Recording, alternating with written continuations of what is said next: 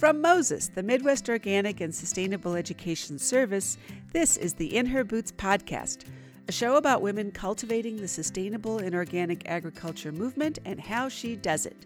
My name is Lisa Kivirist, and I founded and lead the award winning Moses In Her Boots project, providing training, resources, and support for women farmers. I'm a farmer myself, running Inn Serendipity with my family in Wisconsin, and I'm the author of Soil Sisters, a toolkit for women farmers. The In Her Boots podcast celebrates the collaborative spirit of us women farmers and all women working to transform our food system and steward our land, sharing ideas and inspiration with each other. Whether you're a woman with a dream of starting your own farm or already have your hands deep in the soil, there's something for you here. During these winter months, we're casting our interview net a bit wider, still talking to women farmers and also other women playing a variety of roles in organic food and farming, from agency women, authors, and activists to entrepreneurs. Typically, you'll hear a series of interviews with the same woman over two months, with a new episode released every other Friday through the winter. Be sure to subscribe so you won't miss anything. Join us today for a conversation with author Ali Berlow as she shares ideas and inspiration on how we can all take a leadership role in our local communities to advocate for food system change. Ali Berlow is a writer, host of the weekly Local Food Report produced by Atlantic Public Media, co publisher of Edible Vineyard, and author of the Food Activist's Handbook and the Mobile Poultry Slaughterhouse. We are here with Ali Berlow talking about all kinds of things, but with that theme that we, particularly we as women farmers and women working in sustainable agriculture need to wear our activist hat, right? Mm-hmm. Everything we do is Yeah. an action.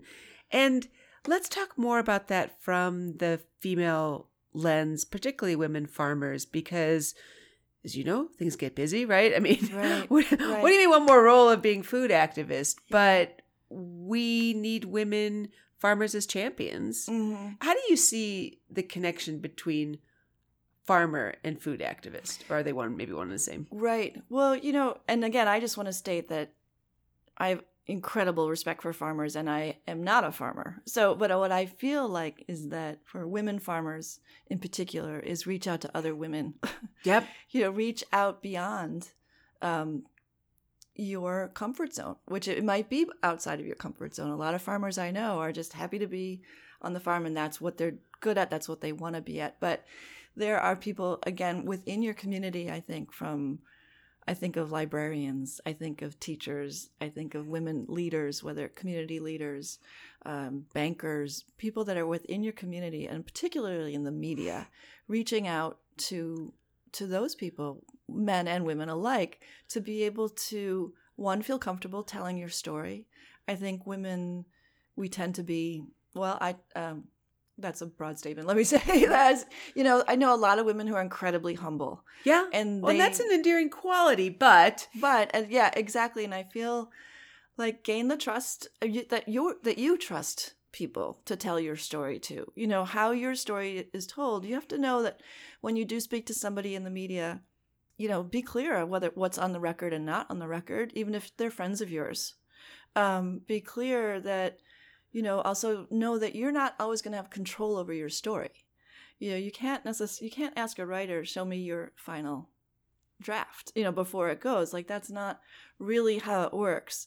So think about a few things that are your message. What is it about your farming enterprise? What is it about your philosophy, your story, your authentic story? You know, Yeah. where do you come from? And that you so when you wake up in the morning and you hear that radio piece about you or you read the newspaper article or the magazine article, you know, I I mean your stomach may flutter a little bit, you know, your heart may beat a little harder, but just know that like that you went into it with your clarity.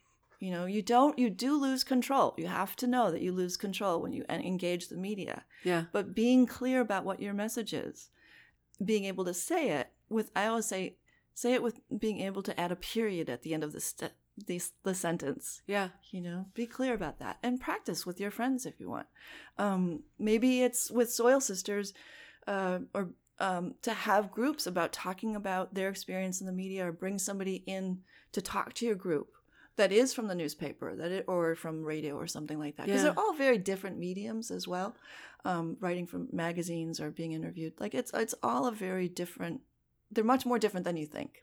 Well, I think that's too very common. I mean, amongst farmers in the sustainable community, but particularly amongst women farmers, is our farms, our business, our work goes beyond a job. It's a calling, it's a activist platform, it's all of these things. But do you see those two working in partnership? Can somebody be a successful farm business and also an activist in the educational realm? And I think, well, I, I do. And I think it also is a personality. Yeah. Um, you know, um, I myself, I, you know, I, I can't say enough about pushing yourself beyond your comfort zones.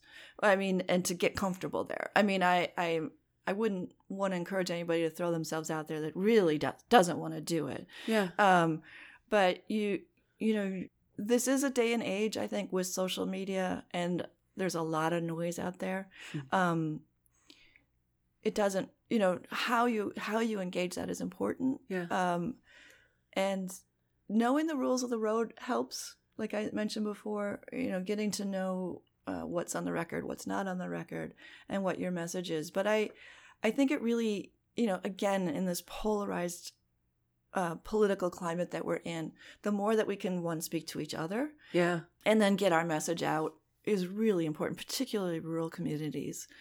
Um, we need to speak to each other. We need to talk to each other instead of just staying in and in our own kind of holes. Like you know, so I encourage people to do it, but you know, start again small. I I'm I'm a big proponent of starting small, you know, and creating different you know change through that and and taking those small steps. Yeah. Because I think we all get caught up, particularly as women, in wanting to have it all figured out. Yeah. And this is this is the end. And I, what I love about your stories. I mean, everything is done with passion and commitment, and then it leads to the next thing. It's all with good energy and good focus, but not a end destination insight necessarily. Yeah, thank you. And, oh no, yeah. yeah. yeah, It um, it it has that reward level too. That I I think by by nature, we in the organic and sustainable ag community feel that because these aren't just jobs. we probably get another job if we just needed a job.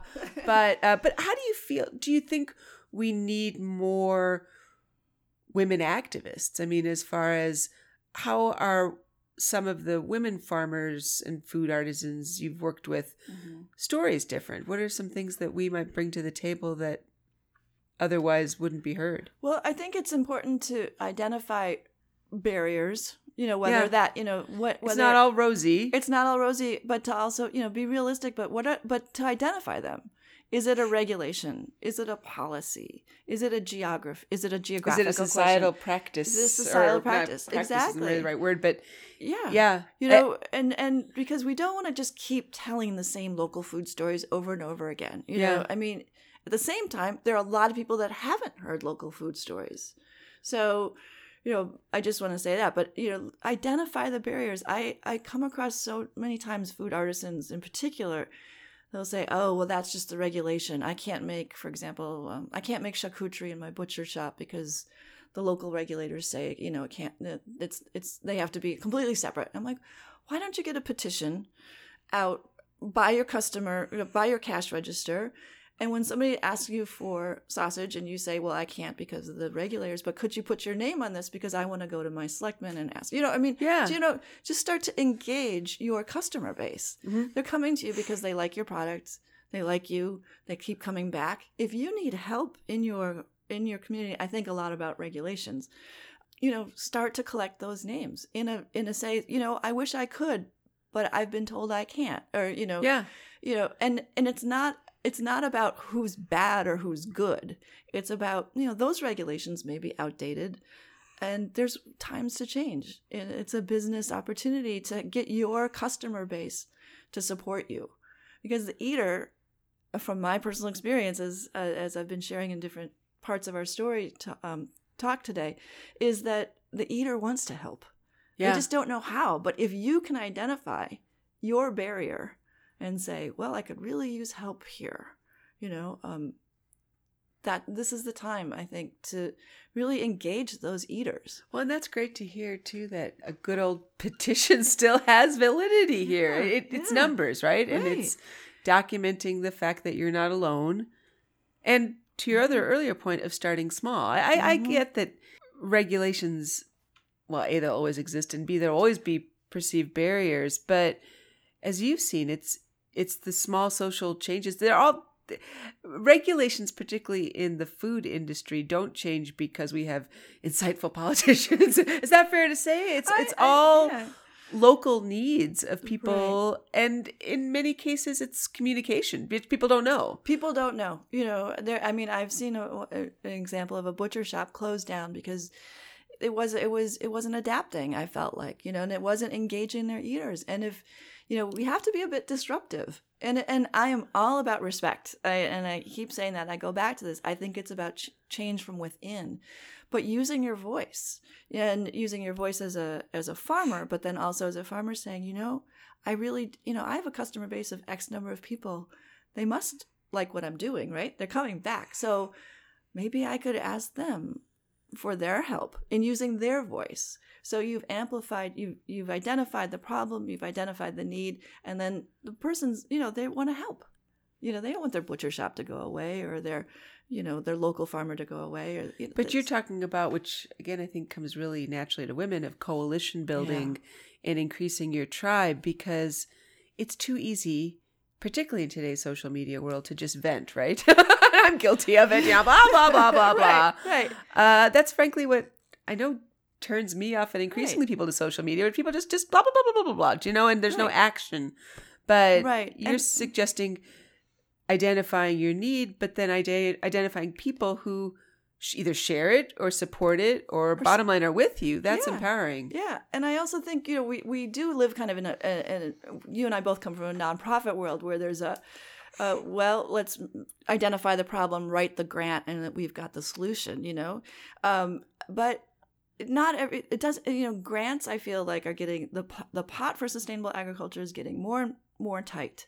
Right Sure. and nonprofits are still you know they're they're all vying for for money so why don't we look to our towns and our municipalities and to our our local democracy essentially to say well may, you know yeah money is always i'm not trying to say it's No, no, I'll take thing. money, yeah but we'll take money but it's not the end it's answer. not the end and also you know grant writing as we know is onerous and it's it's a lot of paperwork and there's a lot of follow-up and i'm not saying that that's not a path what i am saying is that there's other ways i think to to use your voice and to use your customer base and to say yeah i could use help in this way and it'd be legitimate i mean i think the um, farm to consumer legal defense our organization is a really great organization to be, Yeah. pu- become a member of. They help me out tremendously. They pick up the phone as a consumer as well as you know to help farmers.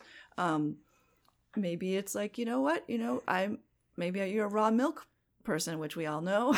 you know touches off a, Yeah. a, a, a, a number of of issues, but maybe But again, there's strong activists behind it. Yeah, and, it's all about choice and options Right. is how I look and it's it. also not just the raw milk. I mean, it's it's all different layers. Yeah. What you're saying too is to pick your issue and pick what it is that probably ideally affects your business. They they go in partnership. Yeah. So you're a farmer, you're a food artisan, but undoubtedly there is something under that that needs to change. It's not all per- so I mean that and, and to pick it and use your business as an education platform. Right. That's something too that I think comes really naturally to women farmers in particular is none of us got into this because we whatever needed a job or needed some cushy livelihood Right. there's a mission behind it but to you're saying quantify it a bit more make it Mhm. more than just a statement Yeah. but an action Right. I think a community kitchen's a lot like that. You know, it's Mm. a business opportunity really to to have a to for small artisans, small food artisans to start, but and to do testing. uh, uh, is that really what they want to do? But to have a a community kitchen, for example, and I think that that is one of those situations which is both has regulatory issues and it has funding issues and it has a way to like local economy things. So how as a farmer maybe you've got you know you've got so much cabbage but there's nobody making kimchi in your community. You know maybe wouldn't that be a great a coalition collaboration kind of thing? Well if we had a commercial kitchen then that somebody could that wants to start doing that then you know see how those pieces can work together as opposed to saying well i've got all this cabbage now what? Yeah. But maybe it's about a partnership or about basically creating a business opportunity for somebody that can also attract county funds or say you know foundation find the funds funding, or sure, or- sure. or, you know, Whatever dot we can whatever. connect, I mean, sure. Kickstarter funds. I mean, there's Yeah. so many ways to go about it, and I think also looking for farmers to look at uh, the lens um, and fishermen to look at the lens of public health. You know, if you put on that lens, you know, what is it there that you can help support? Is it institutional, um, uh, farm to institution programs that maybe those need Mm-hmm. assistance, or maybe it's uh, those school cafeterias that need assistance Yeah. in order for you to get. So it's what's that Leonard Cohen lyric? You know, where the um, the crack in the bell where the light shines through right you know you find your your inner where, what you need and what you see but then also where in your community can that fit Oh, that's beautiful. Thanks, Ali. Thanks for listening to our In Her Boots podcast. I'm your host, Lisa Kivirist, with the Moses In Her Boots project. This episode's audio engineer was Liam Kivirist of TechSocket.net. The podcast was brought to you by the Midwest Organic and Sustainable Education Service, Moses. The mission of Moses is to educate, inspire, and empower farmers to thrive in a sustainable organic system of agriculture. For more information on Moses, In Her Boots, and a bounty of organic resources, check out mosesorganic.org.